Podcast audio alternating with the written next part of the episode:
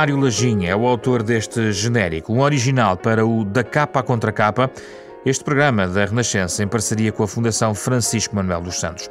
Durante este mês de agosto, recuperamos o essencial de debates de apresentação de livros na Praça da Fundação da Feira do Livro de Lisboa.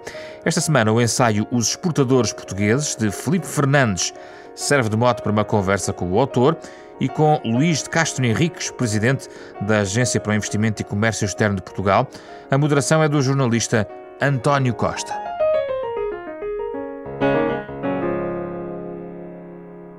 Bem-vindos a esta sessão de apresentação do livro Os. Em primeiro lugar, com o Luís Castro Henriques, agora presidente do AICEP, da AICEP. O Luís fará aqui uma pequena apresentação do livro e depois vamos conversar e abrimos aqui o debate para que perguntas queiram colocar. Mas hum, diria que este livro tem uma, uma virtude, enfim, não é que uh, os livros teóricos não sejam importantes, são, obviamente que são muito importantes, mas este livro dá nome às coisas, dá cara às coisas, isto é, identifica os exportadores, os casos de sucesso, o caminho que essas empresas fizeram e eu acho que isso é muito útil para. Até eu falo como jornalista, do ponto de vista profissional, para que tenhamos uma consciência, uma noção exata de quem é que está a fazer o quê. E por vezes, mesmo no jornalismo aqui muito centrado nestas grandes empresas, acabamos por perder por, por, por, de alguma maneira uma, um sentido de proximidade com empresas que estão fora de Lisboa, noutras zonas do país, mais exportadoras, e que são, obviamente, muito relevantes para o que é hoje a realidade exportadora do país. E, portanto, eh, também por isso é um gosto aqui estar. Luís. Tal como eu estava a dizer, isto é um. Como presidente da ICEP, é um enorme gosto estar aqui. Porquê? Obviamente, porque o livro fala de um tema absolutamente fundamental para a agência: exportações e, e para além disso, personaliza os exportadores portugueses. Portanto, mostra que uh, conta aqui através de histórias uh, como é que eu ia dizer, de forma e que às vezes eu estava há bocadinho a comentar aqui ao, ao Filipe Fernandes que quando comecei a pegar no livro isto gerou-me um problema porque já era à noite, já era tarde e a minha ideia era ler alguns capítulos-chave que, tinham, que tinha visto e de repente quando dei por mim li o livro todo, fiquei ali a passar as lentes porque uh, estas histórias estão apresentadas de uma maneira que, que é muito fácil nós percebemos qual foi ali o fator crítico de sucesso. E isso é muito importante porque mostra que uh, há, há várias receitas para o sucesso, no entanto, é preciso estar preparado e, e ter a ambição de ir mais longe. Nós, portugueses, a primeira coisa que temos de reconhecer é, é o seguinte: o nosso mercado é extremamente limitado. Se a nossa ambição é o mercado de 10 milhões de pessoas, uh, manifestamente não vai ser suficiente. E não vai ser suficiente também para a ambição que eu acredito que todos coletivamente temos de ter um país mais próspero e mais estável. E portanto aqui o caminho das exportações é inevitável. Agora temos de olhar para isto como uma inevitabilidade positiva e não como uma inevitabilidade não, como negativa. Uma fatalidade, é? uma fatalidade, é exatamente isso. E portanto, se queremos assegurar crescimento sustentável e a longo prazo, quer queiramos, quer não, temos de ir por este caminho de facto, nos últimos anos houve uma clara mudança de paradigma. O próprio Filipe refere isto, uma revolução da mentalidade. Esta revolução de mentalidade, hoje em dia, eu diria que é absolutamente transversal. Até em setores que, se calhar, há seis ou sete anos era absolutamente inesperado que tivessem a olhar para o mercado da exportação. E, portanto, eu acho que neste momento as empresas portuguesas perceberam claramente que a internacionalização é uma oportunidade de crescimento. A mudança é irreversível e a aposta em mercados externos, eu acho, e, e quero partilhar aqui ou deixar aqui este testemunho, está claramente já no ADN de muitíssimas das nossas empresas. Deixem-me aqui aproveitar para fazer aqui uma pequena apresentação do, do Filipe Fernandes, já todos perceberam, graças ao António, que o Filipe Fernandes é jornalista, desde 1985, uh, passou pelo Semanário, pela Exame, pela Fortuna e pelo Diário Económico. Os portugueses contam-nos na prática, como está a dizer há pouco, histórias de empresários e empresas de variadíssimas regiões, de vários setores, mas acima de tudo o que eu gostaria de destacar é que dá rosto aos números das nossas exportações. Neste livro temos desde os setores tradicionais, ou que nós pensamos, e ainda hoje em dia chamamos tradicionais, mas talvez de forma errónea, como o calçado ou a cerâmica, aos novos setores como o cluster aeronáutico, o livro passa aqui em revista uma série de indicadores, nomeadamente mercados como Portugal exporta e, felizmente, deixa também umas dicas às empresas que se queiram internacionalizar. Portanto, nesse sentido, Filipe, obrigado pelo, pela ajuda, que dá-nos ali uma ajuda ao, ao nosso trabalho dia a dia. Hoje em dia, os empresários portugueses que estejam no, nos setores transacionáveis e, tal como está a dizer, os setores transacionáveis são cada vez mais e não cada vez menos, têm de olhar para o mercado europeu como sendo um mercado interno. Por outro lado, o livro também mostra que há cada vez uma maior diversidade de mercados e, ao diversificar, estamos, no fundo, a aumentar o nosso número de opções e a diversificar as oportunidades. Depois deixem-me, ainda vou aqui referir alguns capítulos que me marcaram também particularmente. Há um que é o perfil das empresas exportadoras e, o, e há um fator que, que na ICEP temos sentido que é muito positivo, que é a crescente dinâmica das empresas mais jovens. E eu gostava de destacar uhum. este aspecto. Porquê? Porque as startups são um fenómeno relativamente novo uh, aqui na Europa. Eu diria que neste aspecto nós estamos de facto a correr ao mesmo tempo que outros na Europa. Não, Portugal não chegou minimamente atrasado a isso. Estas empresas, e eu quando falo com os fundadores, aqui nem se podem falar bem os donos, não é? porque Sim. eles são entre fundadores e meios acionistas e uh, vá lá, alguns deles ativistas quase das próprias ideias que têm, mas o que é engraçado é que eles nascem logo com uma perspectiva global. E portanto é muito, muito interessante para nós porque são empresas que na prática, quando olham para o mercado nacional, moram, olham meramente como uh, prova de conceito. E portanto uh, é interessante ver que a nova geração que está a chegar uh, ao negócio olha logo no horizonte global. Por outro lado, e acho também importante frisar, hoje em dia a tecnologia estende-se a todos os setores da nossa economia, sejam os mais tradicionais, como está a dizer. Eu, eu não gosto muito desta palavra, mas prometo que até ao final do mandato é de encontrar outra palavra para me referir a, a estes setores. Mas, mas, há, por exemplo, um exemplo que eu acho que é interessante de um setor que vai lá, na nossa cabeça vai ser sempre um setor talvez tradicional, que é o setor agroalimentar.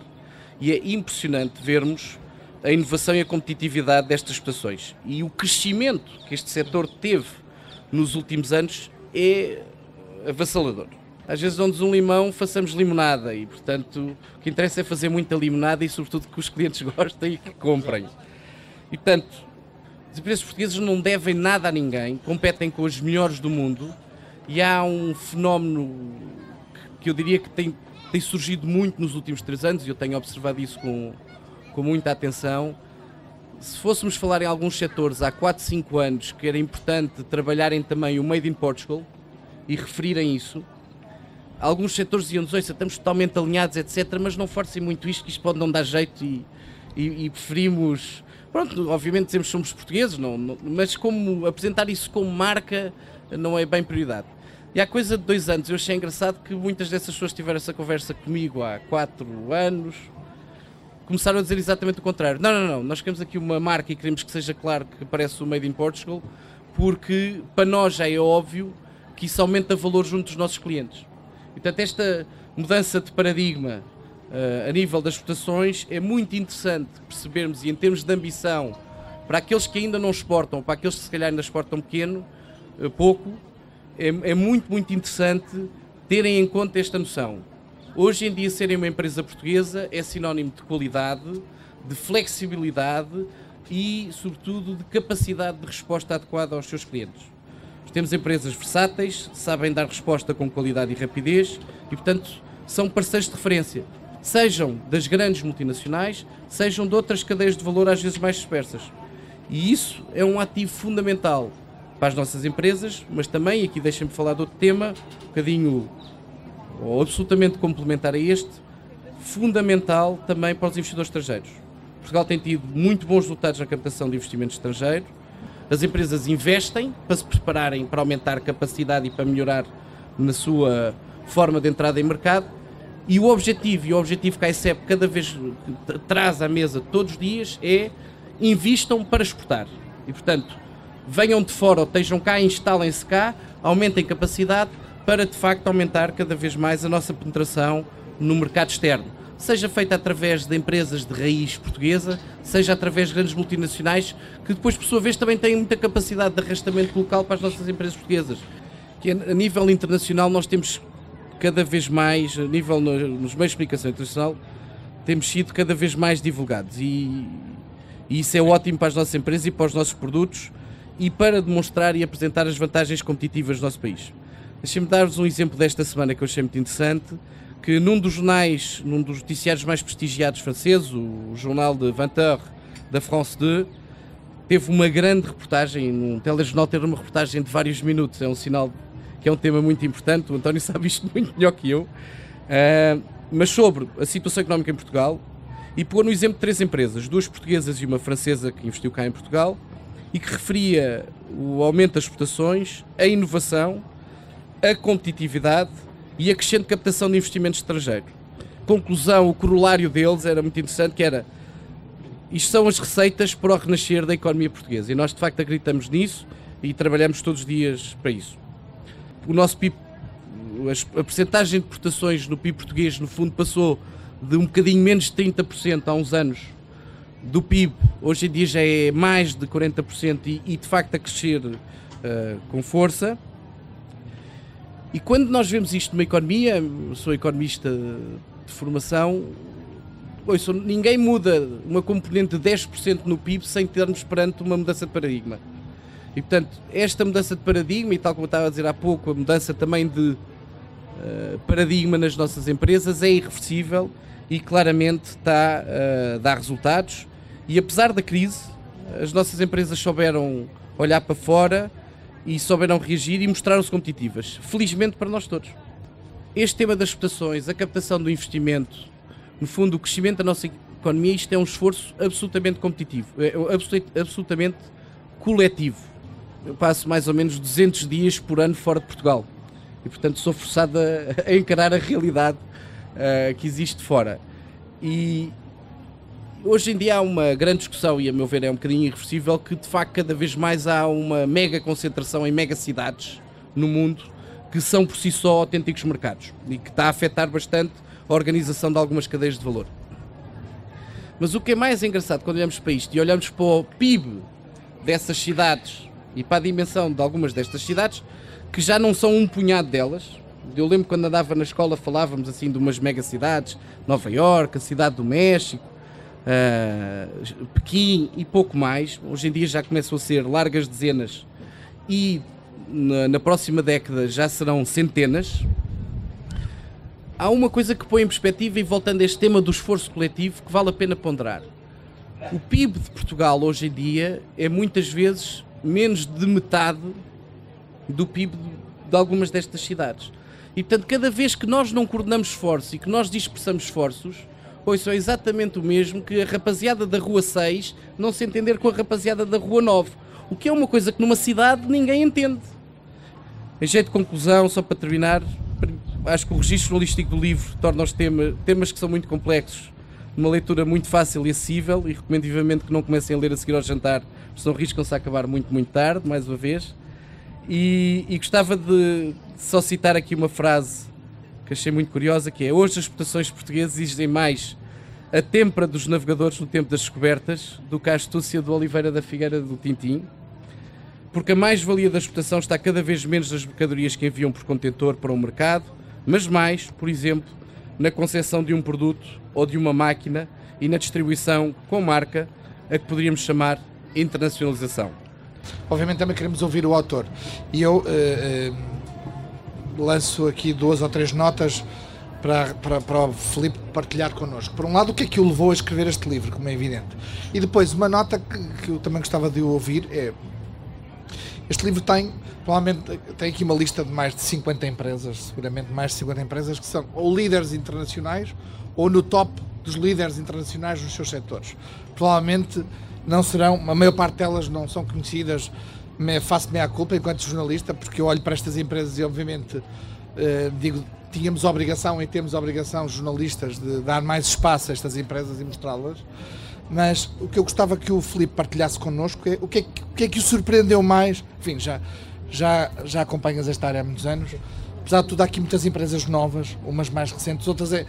Falamos aqui, ele vai poder falar também sobre isso, sobre as exportações invisíveis. Uma empresa que tem exportações invisíveis, já vamos poder ouvi-lo falar sobre isso. Exportações na área agrícola, que também é surpreendente que sejamos hoje um país que consegue exportar do ponto de vista agrícola. Eh, mas eu queria que nos contasses o que é que te surpreendeu, que histórias é que nos contas aqui que vale a pena conhecer mais a fundo. O que me, digamos que o que me surpreendeu mais é, é, nós estamos sempre a dizer que Portugal é um país que, que vive do curto prazo. É, as, as, exportações é uma experiência, é uma, daque, uma daquelas, daquelas experiências de longo prazo que penso que a economia e Portugal têm. Há um percurso interessante que é uh, as exportações entre 91 e 2005 caíram de 32 para 27 e a partir daí começaram a subir, atingindo hoje 41%.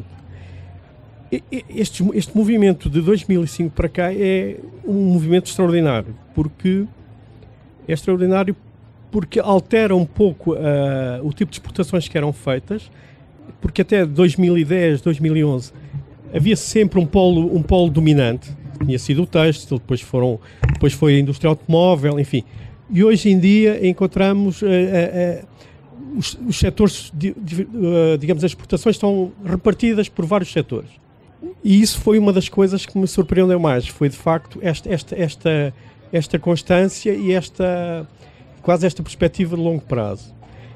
E muitos dos exportadores que, que eu conheci e com quem falei, os a partir de 2010, 2009, 2010, uh, os empresários que, que, aparecem normalmente em setores mais. Em, aparecem já com uma perspectiva global seja na agroindústria, seja na, na, aeronáutica, seja no que for, a perspectiva já é muito mais global do que era até então. Mas, de qualquer modo, há uma tradição de, de, de exportação muito, muito interessante, muito interessante. 40% das nossas exportações depende das 500, de 500 empresas. Portanto, isto é um, um digamos, um, um ativo que se construiu ao longo de muito tempo. A história relevante que eu acho que é interessante, que me surpreendeu muito, foi a capacidade das nossas de, de se dar a volta uh, rapidamente.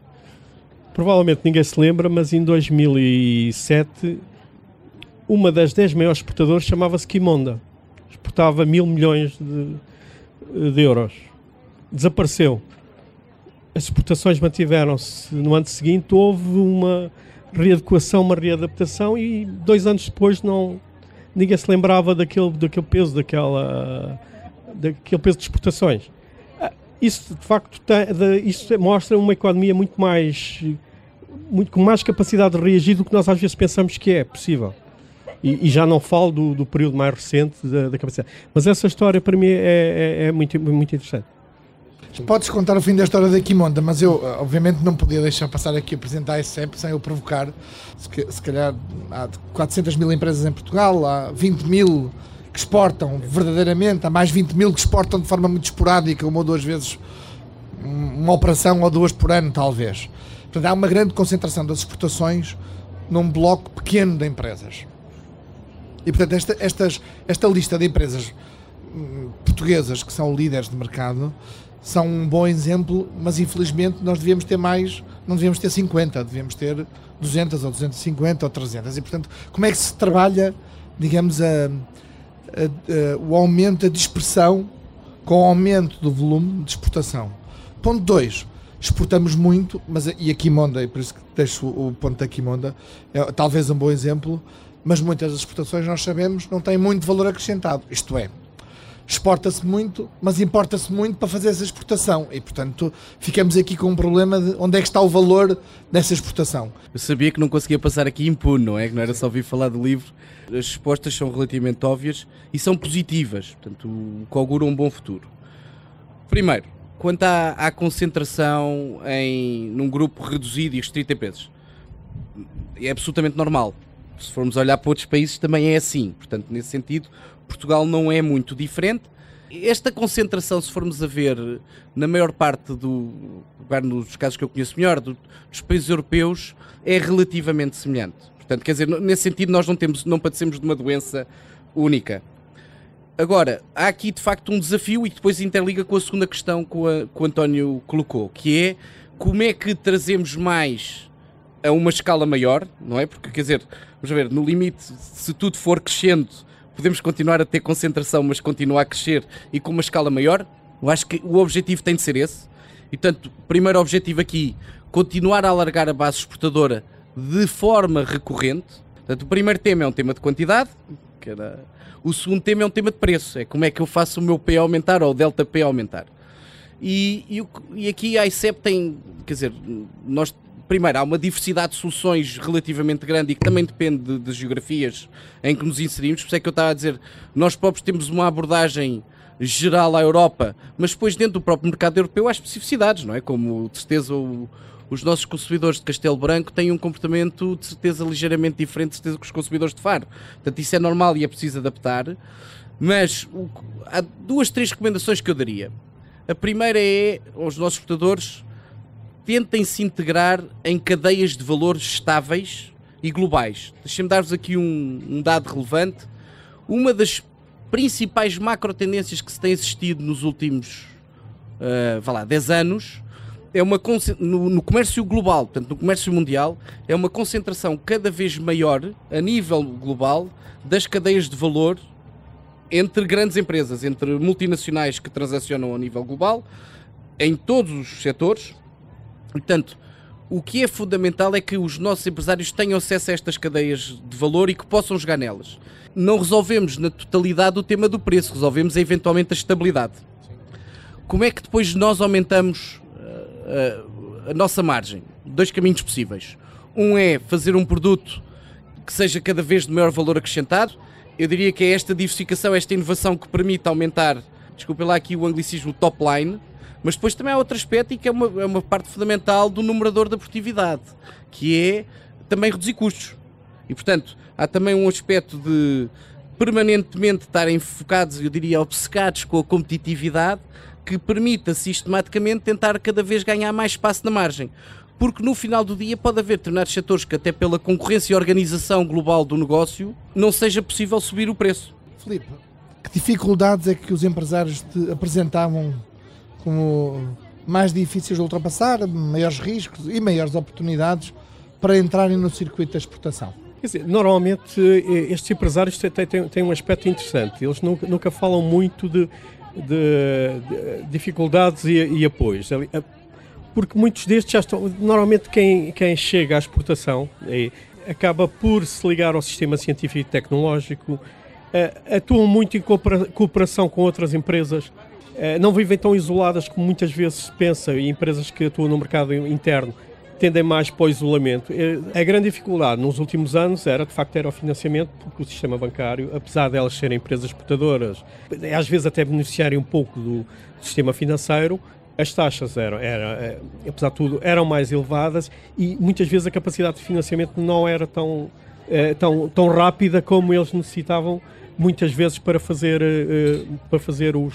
Também gostava de ouvir da parte do Luís eh, se, há, se pode dizer que há um exportador português. Isto é, há um perfil de exportador português. Vamos ver, eu, eu acho que há um perfil pessoal, não há um, nem um perfil setorial, nem um perfil técnico. Mas há um perfil pessoal que é. são tipicamente ambiciosos e ambiciosos no muito bom sentido, portanto, querem ir mais longe do que têm, têm um desejo de ir mais longe no mundo e portanto eu diria, vá lá, tem esta característica de desejo de vencer, ambição e, e acima de tudo flexibilidade, que eu, eu acho que é um aqui, diferente de pôr, não ter medo de ir para os mercados, não é bem isso, é são flexíveis e percebem que para operar numa, em geografias diferentes daquelas em que cresceram, têm de facto de ser flexíveis. Isso é uma característica muito portuguesa. 80% dos nossos jovens, portanto, que saem uh, hoje em dia do sistema universitário, falam pelo menos duas línguas. Isto é uma característica única, nós vendemos isto muito. Porquê é que os nossos jovens falam pelo menos duas línguas estrangeiras? Porque têm exatamente vontade de ir mais longe, de conhecer o mundo e trabalhar com o mundo. Muitos destes empresários chegam à exportação porque viajam muito e passaram, aliás, uma das mudanças é sobretudo passaram a frequentar muito feiras internacionais. Houve uma história recentemente do empresário de Castelo Branco que começou, soube que havia uma missão para Cuba e ele já andava a estudar aquele mercado, mas não foi convidado porque era de uma empresa. E então meteu-se no avião, foi para Cuba e depois lá, através do, do ICEP, infiltrou-se na, na comitiva do, do primeiro-ministro e conseguiu fazer os contactos que queria. Boa tarde. Meu nome é João Vila Lopes, eu sou consultor de comunicação e trabalhei com uma marca no início, durante os primeiros 5 anos, com uma marca que tem aqui, aliás, uma casa de banho sofisticada, chamada Renova. A Renova, desde o início, o engenheiro Paulo Pereira da Silva uh, sempre se recusou a que a Renova fosse vista como marca portuguesa e sempre trabalhou de forma a que a Renova fosse, digamos, considerada como marca sem atribuição nacional, ou seja, como uma marca global, no fundo, dentro da expansão que a Renova tem feito e que neste momento já chegou, inclusive, uh, à China. Se esse, essa, digamos, essa desnacionalização da marca, essa globalização da marca, é vista como o passo seguinte a este passo agora, digamos, do, do Made in Portugal, ou se no fundo são dois eixos uh, complementares, em que umas uh, devem apostar mais nessa Portugalidade uh, e outras numa, digamos, num, num abstracionismo maior relativamente à sua origem. Obrigado nós não vemos a coisa de, de, dessa forma, isto é, há bocado que eu estava a referir, por exemplo, ao Made in Portugal, é que para muitos setores já é visto como um acrescento e um, um valor adicional. O absolutamente fundamental é que a empresa identifique a estratégia melhor para se inserir nos mercados que pretende. E, portanto, nesse caso em particular que estava a referir e que tem tido muito sucesso, o absolutamente fundamental é definir uma boa estratégia e cumpri-la. E, portanto, cada empresa, mesmo às vezes até empresas dentro do mesmo setor, podem ter estratégias diferentes porque estão a atacar segmentos de mercados diferentes. Nesse caso em particular, o objetivo foi criar um, um nome que até é fácil dizer em, em, em várias línguas e utilizar essa marca e, sobretudo, aquele conceito de, de sexiest paper, a toilet paper on earth, e de facto não, não dar qualquer percepção de Portugalidade. Eu não vejo isso minimamente como um hobby, vejo isso como uma boa estratégia e, felizmente, têm conquistado muito mercado, mas o que é importante nós, sobretudo, apoiarmos numa perspectiva da ICEP é percebermos se de facto aquela estratégia é a estratégia que se coaduna com a informação que nós temos dos mercados e depois apoiarmos as empresas nesse sentido. Depende dos setores, aliás, obviamente que nem todo, eh, aliás, pela nossa tradição industrial, obviamente que nós não somos uma, uma referência no, no, no, eh, na maior parte de, de, das indústrias. Não éramos, quer dizer, esse, esse, esse diferencial, por exemplo, no, no, calçado, hoje esse diferencial, por exemplo, para o italiano, já é muito curto. Obviamente que hoje qualquer marca de sapatos portuguesa diz que é, é feita em Portugal, não, não tem essa, esse problema, ou, e começa a ser assim no texto. Uh, por exemplo, as máquinas e, na, no, no setor dos, das máquinas e aparelhos, que, que curiosamente é, é dos setores que mais está a crescer no, nos últimos tempos, as, as, empresas adotaram, algumas delas adotaram um esquema interessante para na altura em que era mais difícil ser dizer que era feito em Portugal. Compravam pequenas empresas na Alemanha, pronto. E, portanto, ficavam com... Era exportado a partir da empresa da Alemanha e, portanto, tinham o, selo garantia alemão feito cá, pronto. Hoje em dia já não fazem isso. Aliás, hoje em dia, normalmente, o, o, o, as, as, coisas na Alemanha é mais para, muitas vezes, para, para como centro de, de investigação e centro de, de, de conhecimento, absorver alguma, algum know-how alemão para depois injetar no resto da empresa. O essencial do debate de lançamento do livro Os Portadores Portugueses, de Filipe Fernandes, na Praça da Fundação Francisco Manuel dos Santos, na última Feira do Livro de Lisboa. O da capa à contracapa fica por aqui, esta semana com André Peralta, Ana Marta Domingos e José Pedro Frazão, sempre a ouvir ao sábado de manhã, às nove e meia da manhã ou a qualquer momento em rr.sap.pt. Para a semana regressamos ao formato habitual de debates. A poucos dias do arranque do ano letivo, vamos olhar para a educação em Portugal.